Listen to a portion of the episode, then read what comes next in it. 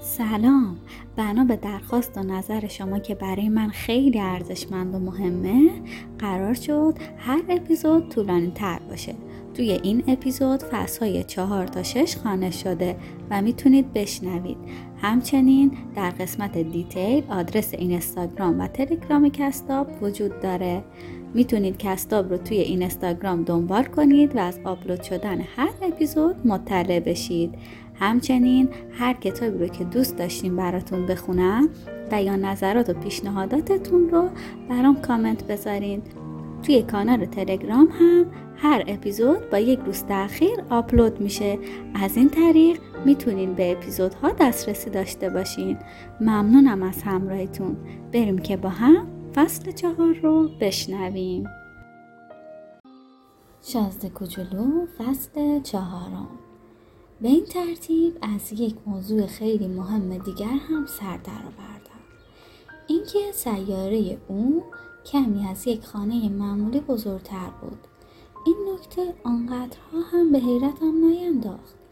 می‌دانستم گذشته از سیاره های بزرگی مثل زمین، کیوان، تیر و ناهید که هر کدام برای خودشان اسمی دارند صدها سیاره دیگر هم هستند که بعضیشان از بس کوچک هم با دوربین نجومی هم به هزار زحمت دیده می شوند و هرگاه اخترشناسی یکیشان را کشف کند به جای اسم شماره ای بهش می دهد. مثلا اسمش را می گذارد اخترک سی و دو پنجاه و یک. دلایل قاطعی دارم که ثابت می کند شازده کوچولو از اخترک به 612 آمده بود. این اخترک را فقط یک بار به سال 1909 یک اخترشناس ترک توانسته بود ببیند که توی یک کنگره بین المللی نجوم هم با کشفش حیاهوی زیادی به راه انداخت. اما واسه خاطر لباسی که تنش بود هیچ از حرفش را باور نکرد. آدم بزرگ های اینجوری هم. بخت اختره که به 612 زد و ترک مستبدی ملتش را وادار به پوشیدن لباس های اروپایی کرد. اخترشناس به سال 1920 دوباره و این بار با سروزی آراسته برای کشفش ارائه دلیل کرد و این بار همه جانب او را گرفتند. به خاطر آدم بزرگ هاست که من این جزئیات را در باب اخترک به 612 برایتان نقل می کنم یا شمارهش را می گویم چون که آنها عاشق اعداد و ارقامند وقتی با آنها از یک دوست تازهتان حرف بزنید هیچ وقت ازتان درباره چیزهای اساسیش سوال نمی کنند. هیچ وقت نمی پرسند آهنگ صداش چطوری است؟ چه بازیهایی را بیشتر دوست دارد؟ پروانه جمع می کند یا نه؟ می‌پرسند چند سالش است؟ چند تا برادر دارد؟ وزنش چقدر است؟ پدرش چقدر حقوق می‌گیرد؟ و تازه بعد از این سال هاست که خیال می‌کنن طرف را شناختن. اگر با آدم بزرگ ها بگویید یک خانه قشنگ دیدم از آجر قرمز که جلوی پنجره هایش خرق شمدانی و بامش پر از کبوتر بود محال است بتوانند مجسمش کنند باید حتما بهشان گفت یک خانه 100 میلیون تومنی دیدم تا صدایشان بلند بشود که وای چقدر قشنگ! یا مثلا اگر بهشان بگویید دلیل وجود شازده کوچولو اینکه تو دل برو بود بود و میخندید و دلش یک بره می‌خواست و بره خواستن خودش بهترین دلیل وجود داشتن هر کسی است شانه بالا میاندازن و با تا مثل بچه ها رفتار می‌کنن. اما اگر بهشان بگویید سیاره که ازش آمده بود اخترک به 612 است بیمعطلی قبول می‌کنن و دیگر هزار جور چیز ازتان نمی‌پرسن اینجوری هم دیگر نباید ازشان دلخور شد. بچه ها باید نسبت با آدم بزرگ ها گذشت داشته باشن. اما البته ماها که مفهوم حقیقی زندگی را درک می‌کنیم میخندیم به ریش هر چه عدد و رقم است. چیزی که من دلم می‌خواست این بود که این ماجرا را مثل قصه پریا نقل کنم. دلم می‌خواست بگویم یکی بود یکی نبود. روزی روزگاری یه شازده کوچولو بود که تو اخترکی زندگی می‌کرد. همهش یه خورده از خودش بزرگتر و واسه خودش پی دوست همزبونه میگشت. آنهایی که مفهوم حقیقی زندگی را درک کردن واقعیت قضیه را با این ده بیشتر حس می‌کنند. آخر من دوست ندارم کسی کتابم را سرسری بخواند. خدا می‌داند با نقل این خاطرات چه بار غمی روی دلم می نشیند. شش ساله می شود که دوستم با برش رفته.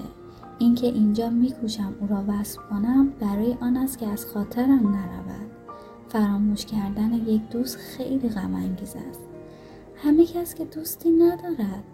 من هم می توانم مثل آدم بزرگها بشوم که فقط اعداد و ارقام چشمشان را می گیرد.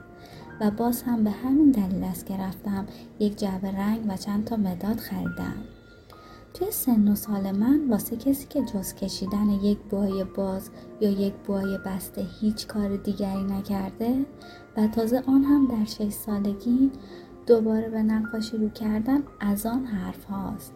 البته تا آنجا که بتوانم سعی می‌کنم چیزهایی که می‌کشم تا حد ممکن شبیه باشد.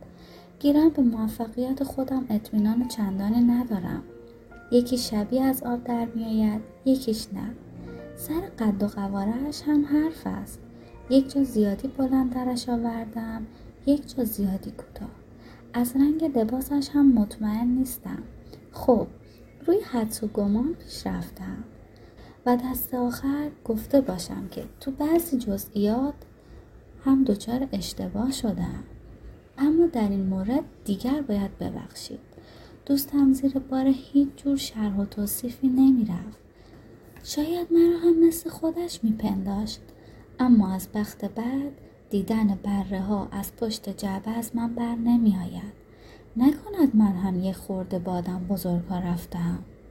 باید پیر شده باشم. شازده کوچولو فصل پنجم هر روزی که میگذشت از اخترک و از فکر عظیمت و از سفر و این حرفها چیزهای تازه دستگیرم می‌شد که همهش معلول باستاب های اتفاقی بود و از همین راه بود که روز سوم از ماجرای تلخ باباب ها سر درآوردم این بار هم بره باعثش شد. چون شازده کوچولو که انگار سخت و دلمانده بود ناگهان ازم پرسید بره ها بوته ها رو هم می‌خورن دیگر مگر نه؟ آره همینجور است. آخ چقدر خوشحال شدم. نتوانستم بفهمم این موضوع که بره ها بوته ها رو می‌خورن اهمیتش کجاست. اما شاسته کوچولو در آمد که پس لابد باباب ها رو هم می‌خورن دیگر من برایش توضیح دادم که باباب بوته نیست. درخت است. و ساختمان یک معبد هم گنده تر. و اگر یک گله فیل هم با خودش ببرد حتی یک درخت باباب رو هم نمی‌توانم بخورم. از فکر یک گله فیل به خنده افتاد و گفت باید چیدشان روی هم. اما با فرزانگی تمام متذکر شد که باباب هم از بطگی شروع می‌کنم به بزرگ شدن درست است. اما نگفتی چرا دلت می‌خواهد بر رهایت نهالهای باباب را بخورند؟ گفت ده معلوم است. و این را چنین گفت که انگار موضوع از آفتاب هم روشنتر است. منتها من برای اینکه به تنهایی از این را سر درآورم ناچار شدم حسابی کله را به کار بیاندازم. راستش این که تو اخترک شاسته کوچولو هم مثل سیارات دیگر هم گیاه خوب به هم می‌رسید هم گیاه بد. یعنی هم تخم گیاهان خوب به هم می‌رسید هم تخم گیاهان بد. اما تخم گیاهان نامرئی آنها توی خاک به خواب می‌روند تا یکیشان هوس بیدار شدن به سرش بزنند. آن وقت کش و قوسی می آید و اول با کمرویی شاخک باریک خوشگل و بیازاری به طرف خورشید می دواند. اگر این شاخک شاخک تروبچهی گل سرخی چیزی باشد می شود گذاشت برای خودش رشد کند اما اگر گیاه بدی باشد آدم باید به مجردی که دستش را خواند ریشه کند باری تو سیاره شازده کوچولو گیاه تخمای وحشتناکی به هم می‌رسید. یعنی تخم درخت باباب که خاک سیاره حسابی ازشون لطمه می‌خورد. باباب هم اگر دیر بهش برسن دیگر هیچ جوره نمی‌شود حریفشون تمام سیاره را می‌گیرد و با ریشه هایش سوراخ سوراخش می‌کند.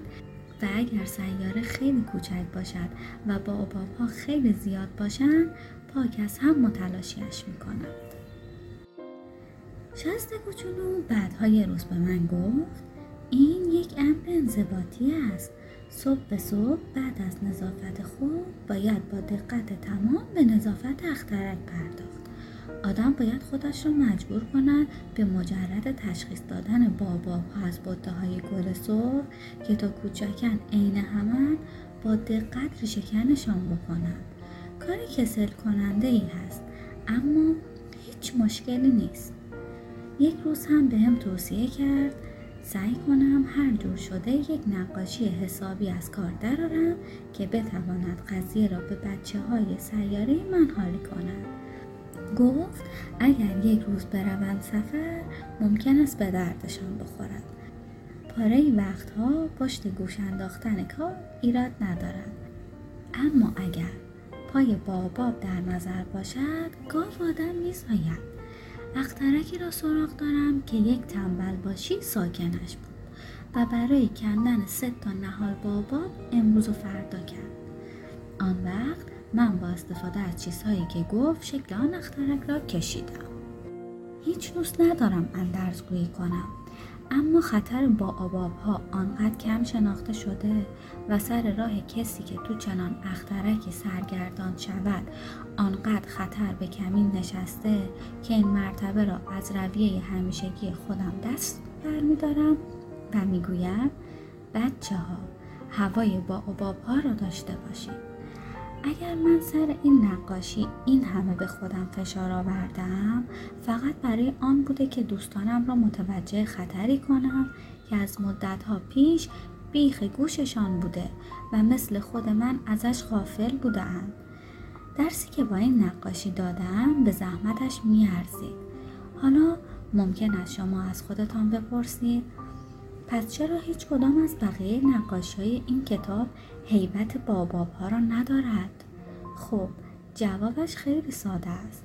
من زور خودم را زدم اما نتوانستم از کار درشان بیاورم. اما عکس باباب ها را که می کشیدم احساس می کردم قضیه خیلی فوریت دارد و به این دلیل شور برم داشته بود. فصل ششم شازده کوچولو. اینجوری بود که من کم کمک از زندگی محدود و دلگیر تو سر درآوردم تا مدتها تنها سرگرمی تو تماشای زیبایی غروب آفتاب بوده. به این نکته تازه صبح روز چهارم بود که پی بردم. یعنی وقتی که به من گفتی غروب آفتاب رو خیلی دوست دارم. بریم فرو رفتن آفتاب رو تماشا کنی؟ حالاها باید صبر کنی. واسه چی صبر کنم؟ صبر کنی که آفتاب غروب کند اول سخت حیرت کردی بعد از خودت خندت گرفت و برگشتی به من گفتی همهش خیال می‌کنم تو اخترک خودمم. راستش موقعی که تو آمریکا ظهر باشد همه می‌دانند تو فرانسه تازه آفتاب دارد غروب می‌کند. کافی است آدم بتواند در یک دقیقه خودش را برساند به فرانسه تا بتواند غروب آفتاب را تماشا کند. متاسفانه فرانسه کجا اینجا کجا؟ اما رو اخترک تو که به آن کوچکی است همینقدر که چند قدمی صندلیت را جلو بکشی می‌توانی هر قدر دلت خواست غروب تماشا کنی. یک روز چهل و سه بار غروب آفتاب را تماشا کردم.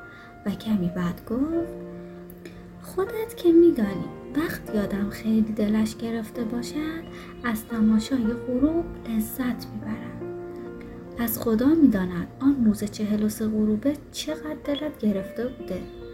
اما مسافر کوچولو جوابم را نداد.